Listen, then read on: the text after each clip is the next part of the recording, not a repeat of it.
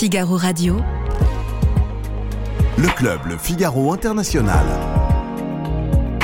Philippe Gély. Bienvenue dans ce nouveau club Le Figaro International. Le carnage perpétré par les islamistes du Hamas le 7 octobre en Israël a fait basculer le conflit israélo-palestinien dans une nouvelle dimension, plongeant la région dans l'incertitude et le reste du monde dans l'inquiétude. Alors nous allons essayer de nous pencher sur les répercussions de cette guerre qui pourrait tout changer. Euh, répercussions sur Israël d'abord, sa posture militaire, sa sécurité, sa vie politique et bien sûr sa société.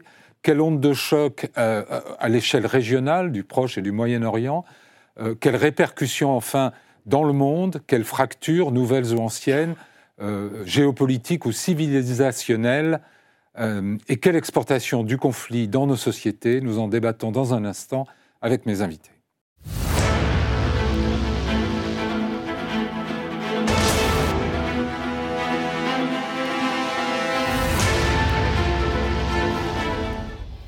Alain Dikoff, vous êtes directeur de recherche au CNRS, enseignant à Sciences Po, spécialiste d'Israël, euh, à la fois de la société de l'État israélien et du processus de paix israélo-palestinien aujourd'hui un peu mal en point.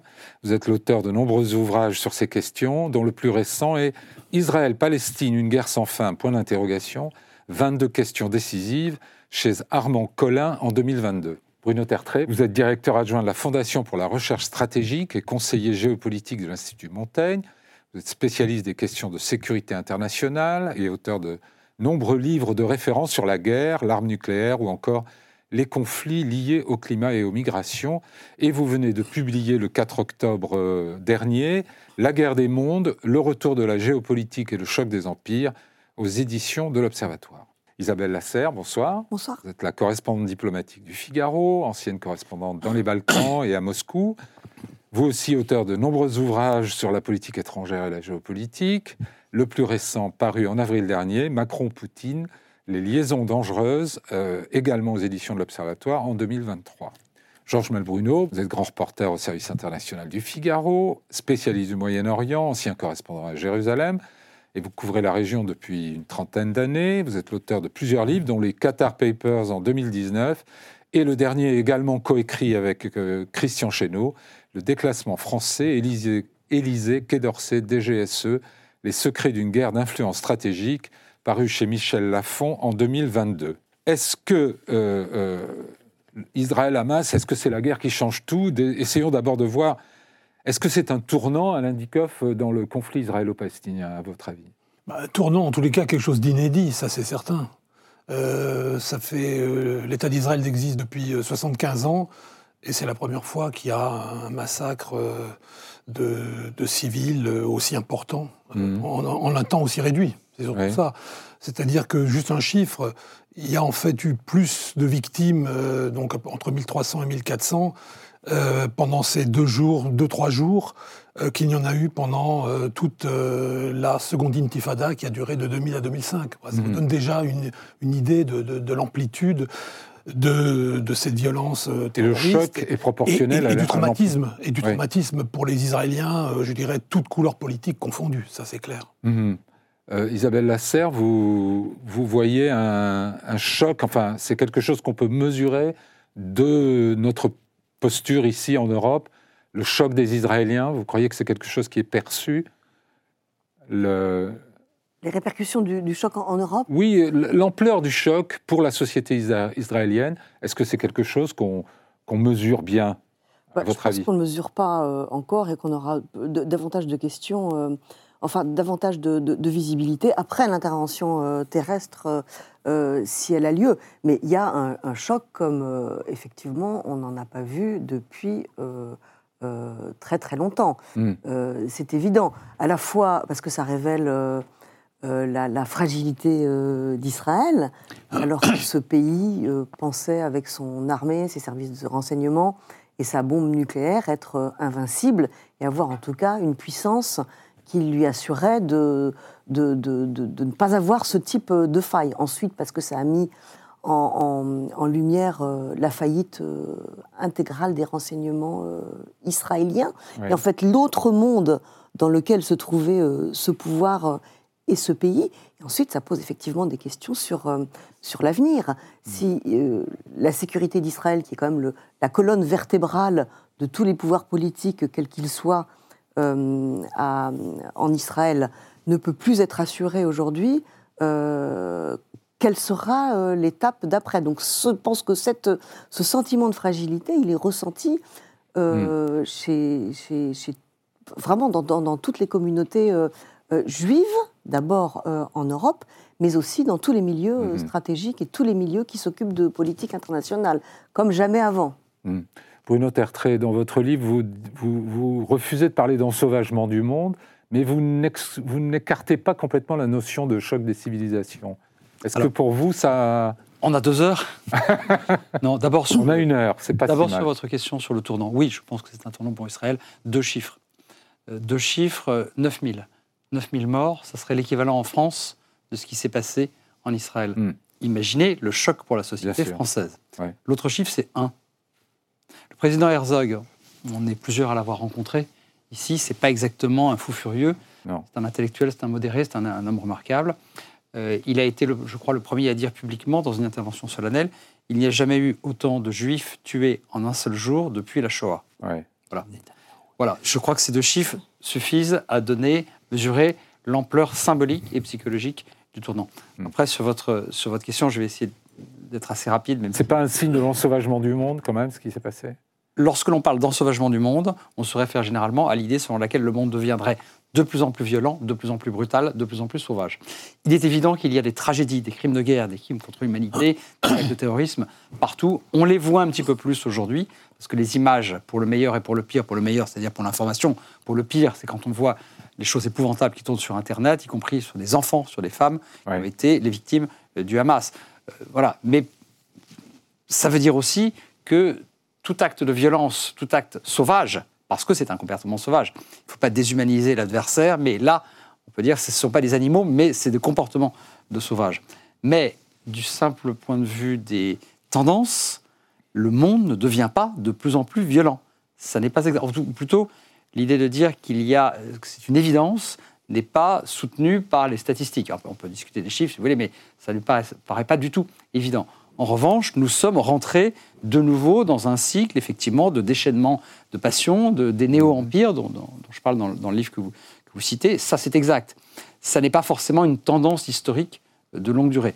Enfin, sur la question dite du choc des civilisations, euh, je ne suis pas sûr qu'il soit de bonne politique d'en parler aujourd'hui à propos de, euh, de ce qui vient de se passer. Mais j'ai envie de Certains en parlent. oui, mais j'ai envie de dire que si on en parle aujourd'hui à propos des événements israéliens, c'est plutôt pour dire que finalement, ceux qui disaient après le 11 septembre que c'est un combat pour la civilisation n'ont pas totalement tort. Mm. Car tout de même, quoi que l'on pense d'Israël, et on a certainement des raisons de critiquer le comportement israélien sur ce plateau, quoi que l'on en pense, c'est tout de même un État civilisé. Et en face, la barbarie, parce qu'il n'y a pas d'autre mot du Hamas, c'est effectivement la, la décivilisation. Alors, Georges Malbruno, est-ce que l'ampleur du choc justifie l'ampleur de la réponse? Qui se prépare d'ailleurs, qui, est- qui est euh, tout juste amorcée. Visiblement, non. Le- le- de nombreux acteurs internationaux ont appelé Israël à la retenue. Euh, Emmanuel Macron a appelé une réponse juste.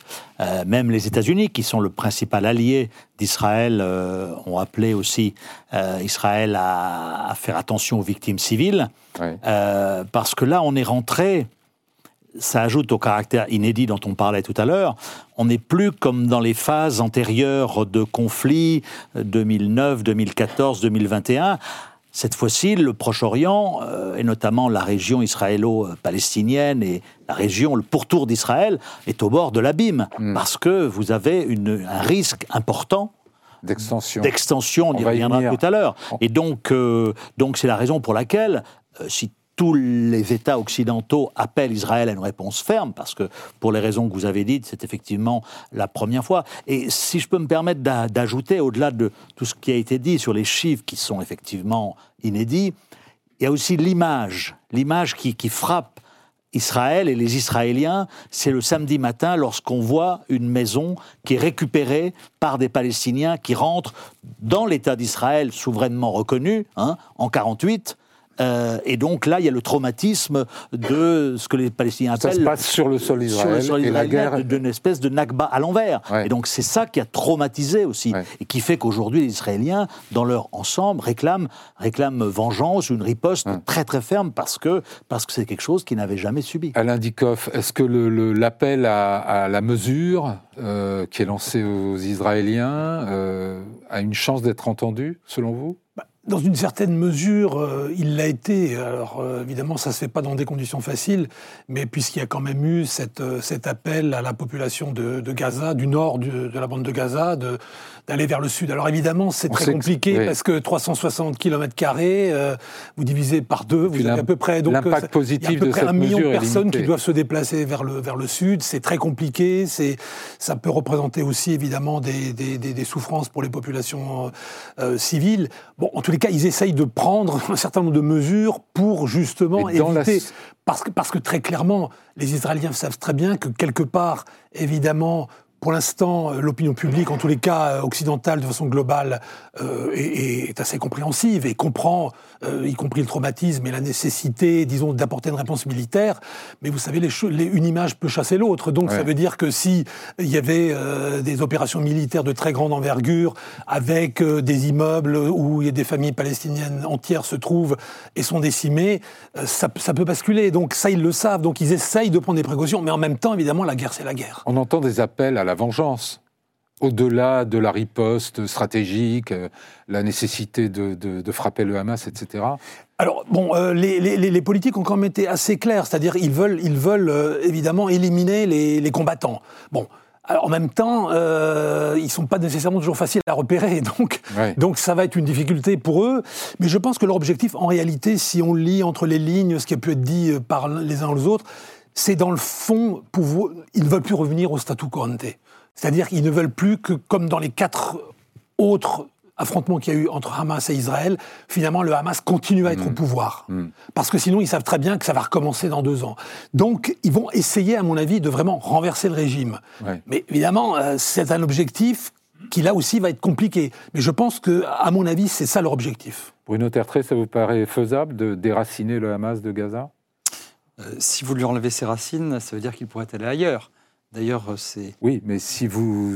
euh, L'expression habituelle des Israéliens, c'est de tondre la à fait, pelouse. tout à pas? fait. Là, ici, il faut aller un peu plus loin. Vous avez raison. Et pourquoi tourne la pelouse? On va peut-être l'expliquer en, Oui. en une minute. Parce que tourne la pelouse, ça veut dire. euh, mais quand on, leur, euh, quand on leur dit vos opérations ne servent pas à grand-chose, puisque quelques années plus tard, ils recommencent, et ils répondent à ce moment-là, Alain Dikoff le, le sait bien en tant que spécialiste du pays, euh, ce n'est pas parce que votre pelouse va repousser qu'il ne faut pas la tondre de temps en temps. Ce qui se passait traditionnellement, c'est que Israël appelait ça rétablir un rapport de dissuasion. Autrement dit, parfois, il faut réduire la menace et montrer sa force et sa détermination en même temps pour que euh, l'adversaire, qu'il s'agisse du Hamas ou du Hezbollah d'ailleurs, euh, comprenne qu'il doit se tenir à carreau. Tout ça est dit très froidement, mais évidemment, ce, ce sont des choses tout à fait dra- dramatiques. Sauf que là, ça doit être différent. Et là, il y a un consensus, effectivement, en Israël pour que ça soit différent. L'objectif de l'armée israélienne, à ma connaissance, aujourd'hui, ce n'est pas d'éliminer la capacité du Hamas à administrer Gaza. Pour l'instant, à ma connaissance, c'est éliminer les capacités militaires, opérationnelles du Hamas. Alors, est-ce qu'on peut faire l'un sans l'autre? Ça, c'est une autre question. Mais il me semble, sous, votre contrôle, Alain, que euh, les Israéliens savent très bien que supprimer, éliminer totalement le Hamas, si tant est que ce soit possible, ça ne répond pas à la question, mais après le Hamas, quoi Eh oui. Parce qu'il y a cette bande de territoire qui, euh, qui existe avec euh, des habitants qu'il Mm. faut bien gérer d'une manière ou d'une autre. On ne va pas amener en hélicoptère Mahmoud Abbas pour venir gouverner de nouveau euh, la bande de Gaza. Compte tenu de sa popularité, ce serait un pari audacieux. À bien des égards, ça serait audacieux. Donc voilà l'objectif. Est-ce qu'ils peuvent y arriver? Ce qu'on sait, c'est qu'ils vont dégrader considérablement les capacités humaines et physiques du Hamas. Dans quelle mesure est-ce Mm. que ça sera véritablement un tournant qui veut dire qu'après 2023, le Hamas ne sera plus le même qu'avant 2023 Je ne le sais pas encore. Isabelle Lasserre, les Israéliens, notamment Benjamin Netanyahu, a comparé le Hamas à l'État islamique. Les Occidentaux ont mené une campagne extrêmement brutale en Irak, à Mossoul, euh, contre l'État islamique. Ils ont fini par décapiter, en tout cas réduire le, détruire le califat. Ça vous paraît une comparaison pertinente? On peut faire ça à, à Gaza avec le Hamas, selon vous? Écoutez, la comparaison entre les méthodes de l'État islamique et du Hamas, elle me semble tout à fait euh, pertinente, eu égard aux, aux actes de barbarie qui ont été euh, commis. Euh, la comparaison entre l'utilisation de la force, euh, elle paraît euh, aussi effectivement s'engager, enfin, on s'engage dans le, même, dans le même chemin, mais sauf qu'avec les États-Unis, ça n'a pas marché.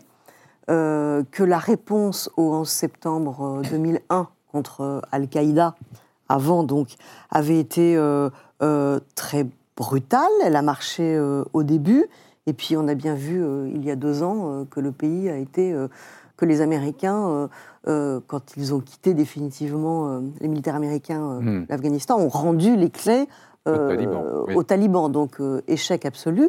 L'État islamique a été chaos, endormi, Hmm. mais l'État islamique n'a pas, n'a pas, euh, n'a pas disparu. Je crois qu'aujourd'hui, euh, et c'est le cas euh, à la fois pour les États-Unis, pour la France, pour, le- enfin, tous les, pour tous les pays européens, et aussi pour Israël, c'est-à-dire qu'aujourd'hui, on n'a pas, de, on n'a pas de solution miracle pour se débarrasser de la menace terroriste et que tout ce qu'on fait aujourd'hui consiste à euh, la contenir et l'abrutir suffisamment euh, pour qu'elle soit stone et chaos pendant euh, quelques années. C'est ce que les Français ont fait au Mali en luttant avec succès au début contre la menace Ouais. islamiste. Mais euh, en fait, on manque de. La, la- la- la réponse militaire n'est jamais suffisante. Et pour l'instant, on n'a pas trouvé de formule politique qui soit suffisamment efficace pour qu'elle arrive à épauler de, à long terme la réponse militaire. Ouais, ouais. Donc les Israéliens risquent, s'ils n'inventent pas une nouvelle formule euh, qui leur permette de régler le problème avec les Palestiniens, Une formule ou s'ils ne font pas une formule politique, ou s'ils ne font pas on- ressurgir la, la solution euh, à deux États, euh, il risque de se passer la même chose. Ouais. On va y venir. Juste un mot sur l'opération militaire. Euh, vous vous attendez à quelque chose de très difficile à mener sur le terrain ou? Guérilla urbaine probablement, parce que euh, vous vous connaissez. Gaza comme moi, on y est allé souvent. C'est une zone densément peuplée, avec beaucoup d'habitations, même si certaines ont été détruites. Euh, donc le, le combat urbain est extrêmement difficile. Euh, L'appareil militaire du Hamas, qui est la cible, hein, euh, eh bien, est enterré dans les tunnels. Et mélangé avec la population Mélangé civile. aussi Il y a avec pas la de population. purement militaire. Ensuite, donc, aller livrer un combat dans les tunnels, ça sera extrêmement difficile. Mais c'était intéressant ce que vous disiez, je trouve, parce que là, on était sur le. Il y a un consensus, effectivement. Renverser le gouvernement du Hamas, ça ne résoudra rien et c'est pas très difficile. Renverser la branche militaire, c'est ce qui doit être fait. Mais euh, donc, effectivement, c'est ce qui devrait être fait si on était dans un monde idéal. Est-ce que les Israéliens, avec la communauté, enfin, la communauté internationale, les alliés, y compris des nouveaux alliés arabes, n'ont pas un plan après, le plan idéal serait de remettre effectivement l'autorité palestinienne, peut-être pas M. Mahmoud Abbas qui a 87 ans, mais il y a des personnages qui, qui, qui sont aujourd'hui en lévitation aux Émirats arabes unis, Mahmoud Darlan et compagnie, qui viennent de Gaza, qui pourraient être une option. Si l'Égypte a proposé une conférence internationale, il faudrait qu'effectivement comme euh, Isabelle l'a dit, il faudrait que le- la communauté internationale saisisse du problème après Ouais. pour réoxygéner quelque chose qui permettrait d'apporter une réponse aussi On- politique, parce que la réponse on va y venir à la réponse politique, mais elle risque d'être Pour insuffisante. l'instant, Alain Dikoff, est-ce que vous pensez que la société israélienne est prête psychologiquement au sacrifice que va imposer cette opération, y compris vis-à-vis des otages? Non seulement les soldats, bien sûr, qui, qui- dont probablement un certain nombre vont, risquent de mourir dans une opération terrestre, mais aussi les otages. Bah, Ce qui est certain, c'est que la réponse a été euh, une solidarité euh, incroyable. Euh, D'abord, euh, il n'y a quasiment pas un réserviste qui manque à l'appel. Mhm. Euh, non seulement dans le pays, mais vous avez certainement vu aussi certaines Bien images de- de- d'Israéliens qui, qui quittent Los Angeles ou New York ou Londres ou Paris et, et qui vont, et qui vont en Israël pour, pour compléter les, les réserves. Donc là, c'est clair qu'il y a une mobilisation euh, tous azimuts. hein. Et évidemment, toutes les querelles qu'il a pu y avoir, en particulier au cours de ces derniers mois, autour de la question de la réforme des lois fondamentales, et pour le moment entre parenthèses. Évidemment, rien n'est réglé sur le fond, mais c'est entre parenthèses. Donc euh, ça, je crois que euh, oui, euh, il y a une, il y a une, je dirais, il y a une compréhension par, par presque tout un chacun que face à l'horreur de ce qui s'est passé, il n'y a pas d'alternative. Il n'y a pas d'alternative. À court terme, il faut qu'une réponse militaire soit apportée. Et là, il y a Est-ce qu'il y a une confiance dans la capacité de la réponse militaire à régler le problème régler le problème, en- encore une fois, sur le, Oui. sur le court terme, euh, oui. Enfin, C'est-à-dire que, euh, que, le- que les capacités militaires du Hamas euh, soient diminuées ou voire détruites. Je dirais que sur cet objectif, euh, Oui. les, les- les Israéliens peuvent s'entendre. Au-delà, évidemment, on peut Mais voir, voir Je surgir vous pose des- la question parce que l'heure paraît moins que jamais à faire des concessions.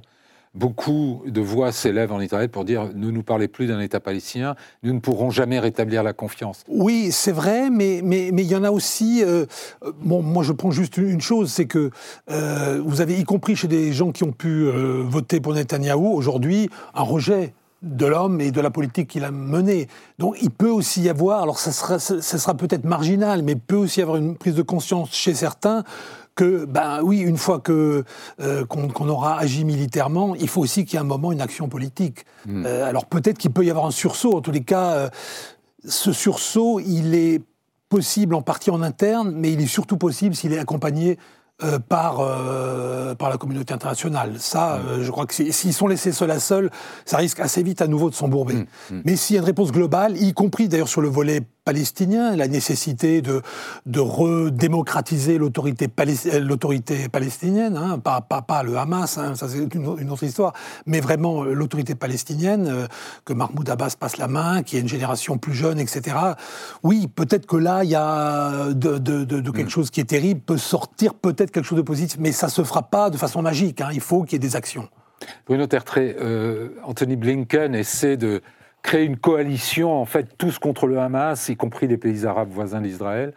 Euh, mais. Ah, avec- Oui, Avec le- avec l'Égypte du maréchal Sissi, ça peut marcher. oui. Parce que euh, vous savez bien, enfin, il faut savoir que euh, le- le- la némésis, l'ennemi justement numéro un de Sissi, c'est tout ce qui est lié aux frères musulmans. Frères musulmans donc, qui- euh, dont les, le Hamas ça, est une émanation. C'est l'étape la plus facile pour, euh, pour M. Blinken. Pardon, mais j'apprécie beaucoup euh, Tony Blinken, qui est un homme remarquable, mais il n'a pas dit grand-chose une fois qu'il a dit ça. Mm. Euh, la question, c'est d'abord, est-ce que les États-Unis sont disposés, peuvent et vont euh, re- remettre leur poids dans la balance moyenne-orientale? Je dis souvent en plaisantant que chaque président américain devrait avoir dans son bureau, en entrant, une plaque qui dit peut-être que tu ne t'intéresses pas au Moyen-Orient, mais le Moyen-Orient s'intéressera à toi. C'est toujours la même chose.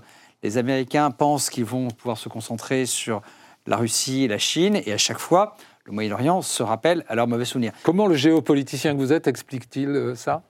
Mais parce que d'abord, il y a toujours cette envie qui est légitime chez les responsables politiques de se concentrer, de se focaliser Oui. sur un ou deux sujets qui sont ceux qu'on pense quand on arrive au pouvoir être les vraies priorités. C'était pareil pour George Bush, Oui. qui pensait se concentrer sur la Russie et sur la Chine. Bon. Les États-Unis n'ont pas le choix, de toute façon, c'est une puissance globale. Je remarque que quand même deux groupes aéronavals, euh, deux porte-avions plus les bateaux qui accompagnent, euh, en Méditerranée orientale et dans la région, ça n'a pas été fait depuis euh, une Alors là, c'est quoi? C'est Quarantaine 50 000 d'années. tonnes de diplomatie. C'est destiné à qui? À C'est l'Iran? d'abord, alors, il y, a- il y a deux choses. D'abord, ce qu'on appelle ça la pèse plus lourd aux réassurance. États-Unis un porte-avions. hein. 112 000 tonnes le plus Voilà. gros, oui. C'est- encore plus lourd que les, les porte-avions euh, français. 112 000 C'est tonnes c'est d'abord ce qu'on appelle la réassurance, rassurer son allié, montrer qu'on est à côté. D'autant plus qu'il n'y a pas de traité de sécurité formel entre Ouais. l'Amérique et Israël. Deuxièmement, dissuader, euh, j'allais dire, c'est acquis de droit. C'est aussi un message au Hezbollah, à l'Iran, à tout autre acteur qui pourrait essayer, pourrait être tenté de profiter de la situation par opportunisme. L'Iran en, en particulier. Voilà, c'est à cela que ça sert. Et voilà, les Américains redécouvrent une nouvelle fois qu'on ne peut pas euh, décider les priorités stratégiques. Le, the enemy gets a vote, on dit, euh, on dit aux États-Unis. Il y a de la- l'adversaire aussi euh, a un pouvoir de décision. Oui.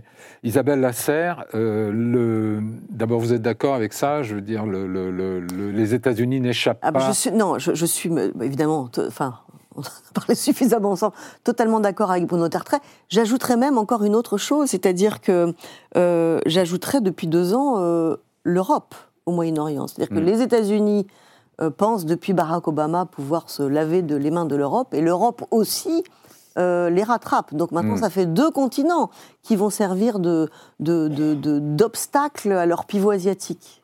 Ouais. Mais jusqu'à présent, avant cette tournée de Blinken, ce qui a été surtout reproché à la diplomatie américaine, c'était d'être euh, unilatéralement euh, rangé derrière Israël, à tel point qu'il y a eu des déclarations des Iraniens, si l'Amérique laisse euh, Israël détruire Gaza, ce sera une grave erreur. Ça, c'est le ministre des Affaires étrangères iranien, euh, Hossein Amir Abdollahian. Euh, pour éviter que la guerre s'étende dans la région, Is- euh, euh, Washington doit contrôler Israël. Ça se passe pas vraiment Ça, comme ça. c'est vraiment, pardon, enfin, je ne sais pas monopoliser la parole, mais ça, c'est quand même un grand fantasme de beaucoup de pays euh, du monde, cette idée que. Alors, c'est soit l'un d'ailleurs, soit l'un, soit l'autre. Parfois, on entend dire l'Amérique contrôle Israël, et Ouais, parfois, on entend dire l'inverse aussi, ouais. c'est l'Israël qui contrôle l'Amérique. Mais- C'est complètement, enfin, c'est complètement fantasmatique. Imaginez qu'il suffit qu'un président américain appuie sur un bouton pour que Israël, aux ordres, euh, fasse ce que veut. Et puis, c'est aussi ignorer, se pas souvenir, euh, les très mauvaises relations qui existaient, par exemple, entre l'Israël, euh, à l'époque de Barack Obama, entre Israël et les États-Unis, ou avec d'autres présidents euh, avant la guerre des six jours. Oui. Si contrôle il y a dans la région, euh, c'est pas les États-Unis sur Israël, c'est euh, l'Iran sur le Hamas et sur le Hezbollah. Et- là, on peut parler d'un la- contrôle. Et c'est la raison pour laquelle, je pense, sait très bien ce que vous avez dit, mais en disant ça, il propulse l'Iran comme l'interlocuteur face au Hezbollah s'il y a une extension régionale. Mais je voudrais vous demander comment vous expliquez le fait que, alors bien sûr, il y a la logistique, le- la mobilisation des, des- des réservistes, un nombre très important. Comment se fait-il qu'Israël n'ait pas encore commencé son opération terrestre? Parce que Bah, écoutez, bah, d'une part, il y a ce que j'ai dit auparavant, c'est-à-dire que c'est la volonté quand même de, de- euh, enfin, la, la demande qui a été, disons l'invitation qui a été faite aux, aux Palestiniens de, de- qui sont dans le nord de l'enclave d'aller vers, d'aller vers le sud. Euh, ensuite, je pense que le, le, fait qu'ils prennent un peu de temps, c'est que cette fois-ci, c'est aussi un signe pour eux vis-à-vis du Hamas que ce sera une opération différente. Hmm. Justement, ça va pas être juste, euh, on va juste éliminer quelques petites bases ici Alors, et là, vous soumettre- mais on veut, on, on veut- aller beaucoup plus euh, traiter le problème plus à la racine. Je me demande s'il n'y a pas aussi l'élément frontière nord, c'est-à-dire on voit les Américains, Ah oui. euh, Israël laisse le temps aux Américains d'exercer leur diplomatie, de, de mettre en garde le Hezbollah. Je pense qu'il y a une vraie crainte aujourd'hui des Israéliens à ce que le front nord se rallume et que toutes ces heures et ces jours qui viennent de passer ont permis peut-être aux Américains de mettre en garde les Iraniens, de, Oui, on- de on a- débrancher le Hezbollah, Euh, etc. pas seulement aux Américains. que- euh, Macron a parlé euh, Oui. Macron, hier à Haïti, donc les. Français aussi sont dans la danse avec les Américains. Mais il y a cette il y a un activisme clairement. diplomatique parce qu'il y a une très grande crainte. Comme vous le disiez, on a basculé dans autre chose. Avant, l'Iran, euh, le Hezbollah ne participait pas. C'était un soutien politique, etc. Mais là, cette fois-ci, il y a vraiment une crainte d'un élargissement. Et, et ce fameux axe de la résistance, comme ils disent les Iraniens, ces dernières années, parallèlement au renforcement des capacités logistiques du Hamas dans la bande de Gaza, il s'est considérablement renforcé. Et donc, il peut tout à fait y avoir des ripostes menées par le Hezbollah à partir du Liban contre Israël, à partir de la Syrie, où les pro-iraniens sont renforcés, à partir de l'Irak. Euh, et donc, c'est la raison pour laquelle. Mais ce que redoutent les Israéliens, c'est que ce soit préplanifié d'une certaine manière. bah, que ce- en tout cas, Abdollahian l'a dit, il a fait la tournée de cette, comme Blinken. Il y a un Mhm, phénomène de mhm. mimétisme, c'est pour ça que je, disais que de part et d'autre, l'Iran veut se montrer aujourd'hui, avant c'était l'Égypte avec Arafat, vous vous en souvenez, aujourd'hui c'est le paradoxe, et c'est dommage, c'est l'Iran, pays non arabe, qui est le défenseur de la, Ouais. de la cause arabe la plus chère, la cause Mais alors- palestinienne. Et, donc, euh, et donc on a assisté effectivement à une tournée d'Abdollahian, et en parallèle, euh, Blinken est allé en, en Arabie, et, euh, et effectivement, tous les canaux. Moi, je suis pas convaincu encore que l'Iran ne fera pas la guerre, puisque l'Iran mène toujours des guerres par des proxys. Ouais. Mais je suis pas, même que le Hezbollah, je suis pas convaincu que le Hezbollah et l'Iran aient intérêt à se lancer dans un conflit, alors que le Hamas de leur point de vue, a rehaussé la cause palestinienne, que l'Iran est confronté quand même à des sérieux problèmes, que l'Iran et les États-Unis discutaient plus ou moins à Oman. Voilà, mais en Est-ce que cas, la menace, justement, n'est pas euh, euh, la seule menace crédible qui pourrait retenir l'Iran serait justement qu'il soit entraîné directement dans, dans un conflit qui prendrait une dimension régionale? Mais l'Iran ne, sera- ne fait jamais la guerre à ses ennemis, puisque l'Iran- si on- s'est constitué justement un réseau de, de proxys qui, ouais. Évidemment, qui, qui- qui, sous son contrôle, peuvent faire mal. Bruno Tertré, vous en parlez dans votre livre comme un des quatre euh, néo-empires ou pays pivots, euh, selon qu'ils basculent dans un camp ou dans l'autre. Ah non, pour l'Iran, c'est à peu près. Ah ouais. Oui, mais Un Iran démocratique qui serait débarrassé Voilà. du régime euh, qui est à la fois un régime militaire et religieux, hein, où gardien de la révolution et, et, et les, et les mollahs. euh, un Iran qui se serait débarrassé de ce régime-là sera un Iran qui sera un pays pivot, effectivement. Mm. S'il va plutôt vers. euh, S'il reste dans cette nouvelle ligue des trois empereurs qui est euh, le Xi Jinping, Vladimir Poutine euh, et, et, l'Ayatollah Khamenei, alors ça, ça consoliderait cette, cette- ce, ce- ce trio. Mais on peut très bien imaginer aussi qu'un Iran, je ne sais pas dans combien de temps, hein, dans Mm. deux ans ou dans 20 ans, ou dans encore plus longtemps, ça peut durer très longtemps, ce, type de régime, là, effectivement, ça pourra faire changer, euh, bouger les choses. Je rappelle que l'Iran a été, il n'y a pas si longtemps que ça, le pivot de la stratégie américaine au Moyen-Orient. Mm. Ça paraît loin, mais c'est quand même, à, à l'échelle historique, c'était il y a Est-ce pas si que- loin que cela. Aujourd'hui, c'est effectivement un des quatre néo-empires avec euh, la Russie, la Chine euh, et la Turquie à sa manière, Mm. qui tente non seulement d'étendre son influence, mais aussi euh, d'étendre son emprise territoriale, que ce soit sur terre ou sur mer, euh, ainsi que sous les mers d'ailleurs, ou dans le cyberespace. Il y a une logique quand même chez ces quatre néo-empires qui est la même, même si, encore une fois, c'est chacun à leur manière, et que Erdogan n'est quand même pas Xi Jinping. Isabelle Lasserre, est-ce que cette diplomatie dissuasive des Américains vis-à-vis des Iraniens a, une prise sur eux, euh, selon vous? Alors, moi, ce que j'observe depuis euh, quelque temps, l'attaque euh, terroriste du Hamas euh, n'a fait que, que confirmer un sentiment que j'ai depuis le début de la guerre en Ukraine, c'est que, en fait, les, les positions diplomatiques et dissuasives de l'Occident ne marchent plus Hmm. autant qu'avant. Alors, elles n'ont jamais vraiment marché sur l'Iran, parce qu'on a vu le, le destin de l'accord sur le nucléaire iranien, en partie euh, à cause de, Donald Trump d'ailleurs, mais qui aujourd'hui euh, n'est plus qu'une, enfin a été déchiré et, a, ouvert en grand la voie à un, à euh, nucléaire.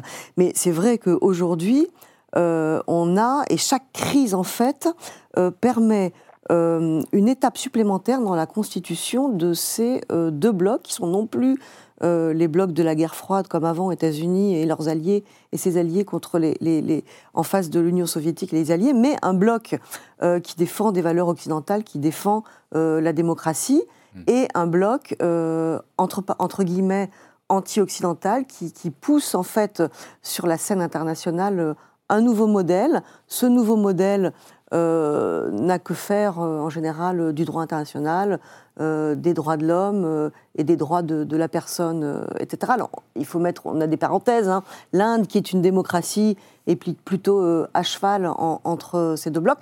Mais ce que je veux dire, c'est que en fait, à chaque fois qu'on a un conflit, c'était déjà vrai au moment de la Syrie, c'est vrai au moment de l'Ukraine, c'est encore vrai là avec euh, euh, le Hamas, c'est que euh, on a plusieurs guerres qui se superposent. On a la guerre locale, la guerre régionale et cette guerre internationale et cette imbrication en fait euh, d'intérêts et cette volonté de revanche de ce camp qui veut chasser l'Occident de ses terres au niveau, à niveau physique, mais aussi de- du système international pour le remplacer, en fait, empêche, enfin, diminue euh, toutes les initiatives dissuasives euh, qui sont Mm. prises par euh, Paris, Washington, Berlin, etc.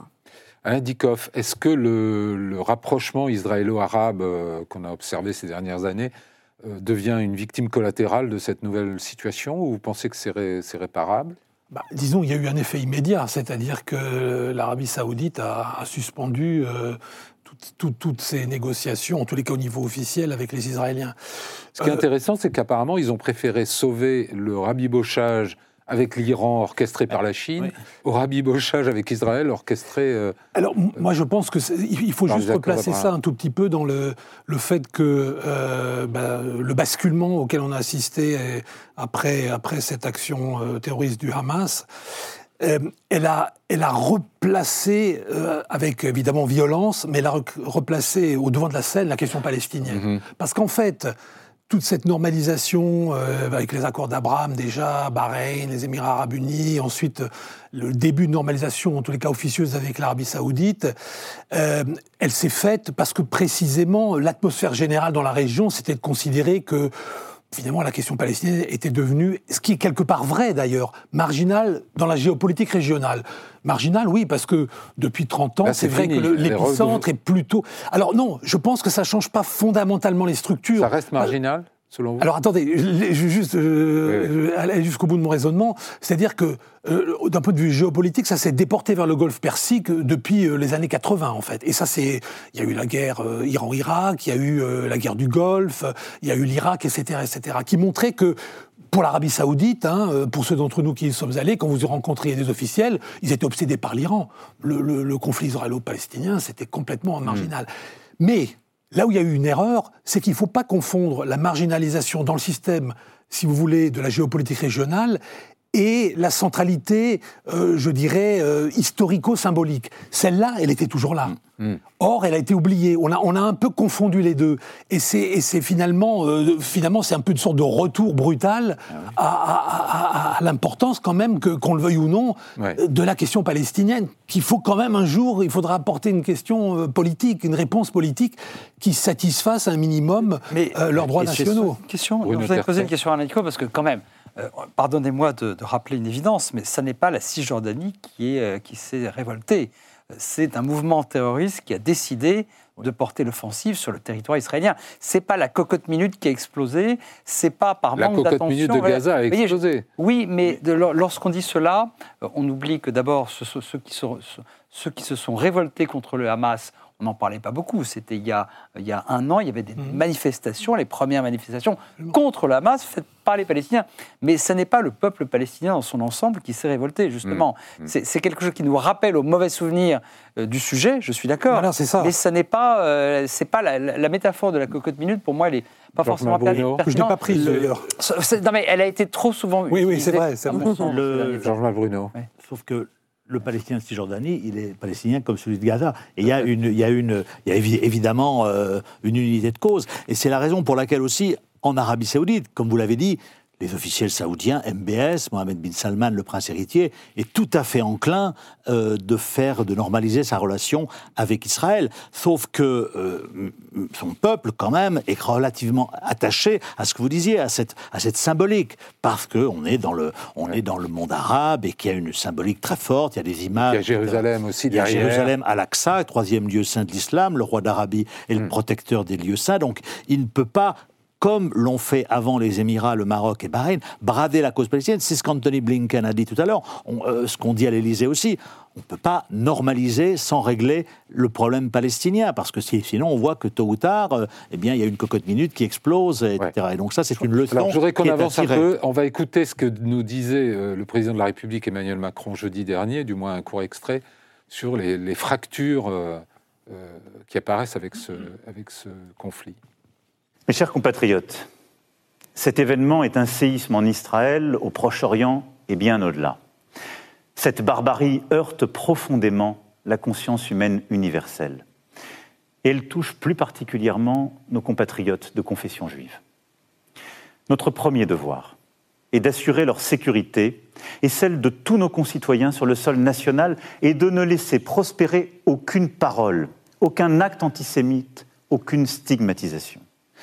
Je sais l'inquiétude, la peur parfois qu'il y a en ce moment même chez beaucoup d'entre vous, et je veux le redire ce soir. La République sera là pour vous protéger et elle sera impitoyable avec tous les porteurs de haine. Ne menons pas chez nous des aventures idéologiques par imitation, par projection. N'ajoutons pas, par illusion ou par calcul, des fractures nationales aux fractures internationales. Bruno Tertrais, vous voyez les fractures euh, internationales euh, s'importer dans euh, se, se- se devenir des, des fractures nationales ou pour vous ce sont deux domaines complètement euh, distincts? Je vais rester prudent sur ce terrain sur lequel je ne prétends pas avoir la même connaissance et capacité d'analyse que sur, que sur d'autres. Ce que je note, c'est que au regard de ce qui s'est passé, ce qui se passe chez nos voisins européens, notamment Allemagne et Royaume-Uni, le débat, malgré toute sa violence, a été relativement contenu en France. Mhm. Je m'explique. Les manifestations dites de soutien au peuple palestinien, qui sont très souvent des manifestations anti-israéliennes, avec des relents d'antisémi- d'antisémitisme, mais en tout cas de soutien au Hamas. Ces manifestations-là ont été beaucoup plus violentes, avec une parole beaucoup plus débridée chez nos voisins. Mhm. Et je crois que c'est davantage, je crois savoir que c'est davantage du fait de notre appareil législatif et sécuritaire qui contrôle davantage ce type de discours et y compris avec ses ramifications dans, dans les actes, que ce n'est le cas dans des pays, Europe, y compris européens, où on sanctifie beaucoup plus la liberté d'expression et où on réprime un petit peu moins, a priori, certains types de comportements. Ça, c'est dans un océan de mauvaises nouvelles, c'est plutôt une bonne nouvelle pour la Mhm. société française. Évidemment, vous allez me dire, bien sûr, mais chez nous, euh, on assassine des professeurs. C'est vrai, il y a d'autres pays dans lesquels il y a des assassinats, mais ça ne, ça ne dit rien sur... euh, enfin, ça n'est pas... C'est quelque chose qui doit nous rassurer totalement. Mais quand on nous compare aux autres, je veux dire, le déferlement de haine qu'on voit parfois sur les réseaux sociaux aussi, hein, dont certains d'entre nous ont d'ailleurs été, ont d'ailleurs été victimes, Oui. du, euh, du, du jeu, si j'ose dire, euh, on s'en tire pas trop mal pour l'instant en France. Oui. Isabelle, vous connaissez bien le Caucase. euh, c'est pas évident la connexion entre un assaillant euh, tchétchène ou ingouche euh, qui tue ce professeur à Arras et la cause palestinienne. Bah, c'est les- le, le, le- D'ailleurs, ça n'est pas avéré qu'il se soit. euh, Il y a une concomitance, mais il n'est Ah, y, pas. a deux- il y, a deux- il y a deux sujets. hein. Il y a d'un côté euh, la cause palestinienne, qui a été quand même euh, largement foulée aux pieds, y compris par tous les pays arabes. hein. Euh, D'ailleurs, il n'y en a pas beaucoup qui ont accueilli les Palestiniens euh, chez eux depuis le, qui ont proposé de les accueillir depuis le 7 octobre. Euh, et puis, euh, il y a un autre sujet qui est euh, en fait la cause palestinienne comme incarnation d'un combat euh, plus général qui est un combat euh, On revient à la symbolique Islamiste. dont, dont parlait Bruno. euh, donc c'est un Ou anti-occidental. ou anti-occidental. Ouais. Les deux d'ailleurs. euh, donc c'est un donc c'est un prétexte et le lien euh, le bah, le lien c'est- c'est c'est quand même en grande partie euh, je suis désolée euh, l'immigration. Donc moi je suis beaucoup plus pessimiste que Bruno Tertrais. Euh, quand je vois ce qui se passe, quand je vois les images des manifestations en Grande-Bretagne, quand je vois ce qui se passe en Allemagne, et quand je vois que euh, pour la deuxième fois un prof euh, a été assassiné, euh, et quand je vois qu'en même temps tous les gouvernements, qu'ils soient de droite ou de gauche, ont été absolument incapables de limiter l'immigration, qu'on est absolument incapable de ramener chez eux les fichiers S et tous ceux qui posent problème à notre société, je me dis que le, le, le, le, l'hydre euh, a des islamistes a des racines dans nos sociétés depuis très très longtemps et que ces racines sont si bien implantées Hmm. que euh, pour les déloger, ça va être encore plus compliqué que l'opération de Tsahel à Gaza. Donc moi, je suis au contraire extrêmement pessimiste sur l'avenir euh, de nos sociétés et sur cette violence qui, que moi, je vois monter dans les pays d'Europe occidentale euh, euh, chaque mois, mois après mois. Oui. Alain Dikoff, la cause palestinienne, c'est commode? Pour, euh, comme référence euh, pour les islamistes qui. Non, Par ailleurs, pas non, de parce que parce qu'en fait, non. Je, là, je suis en désaccord. Je pense que c'est pas c'est pas quelque chose qui est tellement revendiqué, parce que même même, même si vous regardez, si, si on réfléchit vraiment à la façon à l'islamisme global, Oui. Ah. du type Al-Qaïda ou, euh, ou État islamique. Bah, en réalité, à la cause palestinienne, ils en parlaient très peu. Mhm. Al-Qaïda n'a jamais attaqué Israël. Voilà, le ils en parlaient très peu. Eux, eux, eux, ils étaient en lutte contre, entre guillemets, euh, le grand Satan américain, euh, l'Occident de façon générale.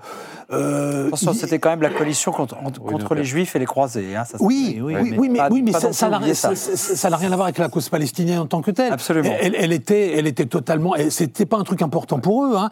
Et, et- et donc, euh, je crois que là on se situe quand même à. C'est c'est un autre débat, il me semble. Mm. Je pense qu'il faut pas, il faut quand même maintenir une distinction euh, analytique et, et en- en- entre entre les Je deux. voudrais qu'on regarde une carte de, de- des soutiens euh, qui se sont exprimés euh, à Israël. On a cette carte.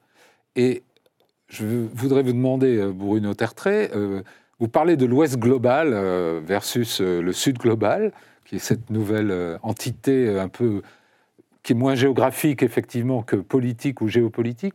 Là, on voit que les, que les Occidentaux, euh, enfin que le Ouest global est à peu près le seul sur la, la planète à affirmer un soutien sans équivoque euh, à Israël. Tous les autres sont soit en rouge, euh, carrément ouvertement pro-Hamas, soit en orange, euh, un peu entre les deux. Pardonnez-moi, cher Philippe, mais ce n'est pas ce que je vois sur la carte. Non D'abord, soyons clairs, je, je pense justement que l'expression sud global est tellement floue euh, Mm. qu'elle n'a pas d'utilité euh, Oui, mais vous, vous, l'utilisez dans votre Non, livre pour parler pour la dé- de- pour- global. Ah, ce qui n'est pas pareil, parce que je Oui. pense que, euh, à tout prendre, la notion d'Occident a un petit peu davantage de cohérence et d'utilité que cette notion de Sud global. Bref, c'est Oui. un autre sujet. Mais regardez cette carte. Vous voyez, vous voyez pas du bleu en bas, à gauche, le, le Pérou, la Bolivie, l'Argentine, Oui. le Paraguay. Vous ne voyez pas du bleu au milieu, euh, la RDC, le Botswana, euh, la Zambie. Enfin, je, vois, je vois énormément de bleu. Ce qui est intéressant, c'est que justement, cette carte ne correspond pas à celle du soutien à la Russie ou de la, ou de la condamnation. Aux de deux tiers, aux deux tiers, elle correspond. Elle Isabelle. correspond aux deux tiers. C'est déjà pas mal, mais ça nous dit que tout ça n'est pas le même vaste euh, ensemble non occidental. Il y a quand même. Donc, Alors, vous, comme de expert des fractures, qu'est-ce que, qu'est-ce Ouais, que moi, vous ce que je voyez là lis, c'est de multiples, c'est de multiples nuances et pas une grande fracture. Derrière vous, il y a euh, l'Inde. L'Inde, qui est quand même le pays le plus important de la planète. On peut raisonner en termes de nombre de pays, mais enfin, il y a quand même des pays qui pèsent plus que d'autres. L'Inde, c'est le I de BRICS, c'est le premier pays au monde par la population. Bien, le simple fait que le soutien de l'Inde en Israël soit encore plus fort que celui de nombre de pays européens, nous dit quand même quelque chose sur le fait que ces fractures ne sont pas réductibles à l'affrontement entre un Occident euh, et le Sud. En revanche, je pense que c'est un autre sujet, je parle de l'affrontement entre deux familles et non pas Oui. blocs, une plutôt occidentale, plutôt libérale, plutôt démocratique, et l'autre, un bloc euh, ou un ensemble eurasiatique, plutôt dictatorial et, et beaucoup moins euh, démocratique. Vous voyez, je parle, je, je- je parle de famille et de nuances plutôt que de blocs. On est peut-être en train d'entrer dans une forme de nouvelle guerre froide. Je crois qu'aujourd'hui, on est à la fois dans les années 10, dans les années 30 et dans les années 50. Tout ça mais ça ne, sera, ça ne sera pas la guerre froide des blocs tels que nous l'avons connue. Et, quatre- et, et si je peux me permettre, j'en rajoute une quatrième et, de, et dans les années, et dans la, Isabelle et dans les années 89-90. Ah, en plus. Juste aussi. Georges Malbruno, un mot Une, une des racines de cette euh, fracture aussi, c'est les perceptions qui sont différentes. Nous, on, on voit ce conflit comme aujourd'hui une lutte contre l'islamisme radical, hein, à travers le Hamas et l'exportation, etc. Dans nombre de pays, c'est une, euh, c'est un conflit qui est vu à travers le soutien à une cause qui est une cause euh, d'aspiration des Palestiniens à leurs droits légitimes. hein. Et donc, euh, on voit qu'on n'est pas, on lit pas le même livre, on n'a pas les mêmes références. Alors précisément, il nous reste moins de cinq minutes. Est-ce que on peut laisser les acteurs, euh, les Israéliens et les Palestiniens, dans un face-à-face, avec l'espoir qu'ils, euh, ayant Ah épuisé les, rec- les- les ressources de la guerre, ils, ils arrivent à, ils relancent un dialogue politique On l'a essayé avec Oslo, ça n'a pas marché. Aujourd'hui, il est absolument inconcevable le- que le Hamas négocie avec Israël en, fa- en face à face. Les sociétés ne le veulent plus, aussi bien côté israélien que côté palestinien, on ne croit plus à la solution des deux États. Cela étant, tôt ou tard, il faudra bien, euh, il faudra bien revenir à une, so- une solution politique, ou en tout cas. Mais, mais le problème, c'est qu'aujourd'hui, les parrains des deux acteurs, euh, et notamment l'acteur palestinien, a radicalement changé. Avant, euh, c'était euh, c'était l'Égypte, c'était d'autres pays. Aujourd'hui, encore une fois, je reviens, c'est l'Iran et c'est ses alliés. Et on n'est pas encore dans la phase terrestre avec peut-être des surprises qui peuvent arriver. Mmh. Et donc c'est là où il nous faudra quand même beaucoup d'imagination, mais peut-être que l'Égypte a proposé une conférence régionale, peut-être que du, du, du Alors, c'est ça, mal, de ce chaos sortira quelque Un chose. nouveau Madrid euh, non, il faut 1993 mieux que Madrid, parce que Madrid, c'était pas grand-chose. Oui. Oui, mais enfin, on avait quand même, à la surprise générale à l'époque, amené Oui, euh, c'était- mais c'était une époque où le, où le Hamas n'existait quasiment pas. hein. Il, avait trois, il, il Oui. avait trois ans d'existence en 1991, il ne pesait pas Alors du tout. comment on relance un, un- Bah, un- je- je un dirais que- dialogue politique Bah, la, la première chose, c'est de savoir dans ce qu'il restera euh, du, du Hamas après l'opération euh, israélienne. Ouais. S'il ne reste pas grand-chose, je pense que là, oui, il y a une possibilité de relance euh, politique, mais ça suppose, comme je le disais, de réinsuffler véritablement une, je dirais, une, sorte de renaissance démocratique du côté palestinien, de l'autorité palestinienne, et ça suppose évidemment aussi euh, qu'Israël soit euh, éventuellement même contraint à faire des choix. euh, en Et comment on contraint Israël à faire des choix? En ce qui concerne bah, la question de la Cisjordanie, c'est-à-dire que c'est évident que on ne pourra pas avoir une solution politique euh, Avec la poursuite de la colonisation Bien, sûr que non. se- Donc là, ça suppose une implication évidente de, de, de. De ce point de vue-là, en effet, comme la conférence de Madrid en 1991. Bruno Tertrais, vous y suis croyez Je suis d'accord globalement sur la logique proposée par Alain Dikoff. Je suis extrêmement sceptique quant à la capacité de l'extérieur pour les Américains et les Européens euh, à euh, forcer les Israéliens à faire des choix fondamentaux sur ce qui concerne l'essence même de leur pays. Peut-être qu'on peut discuter, peser, négocier, peut-être qu'il y aura un Madrid. Il faudra attendre qu'il y ait sans doute un changement de leadership au sein de l'autorité palestinienne.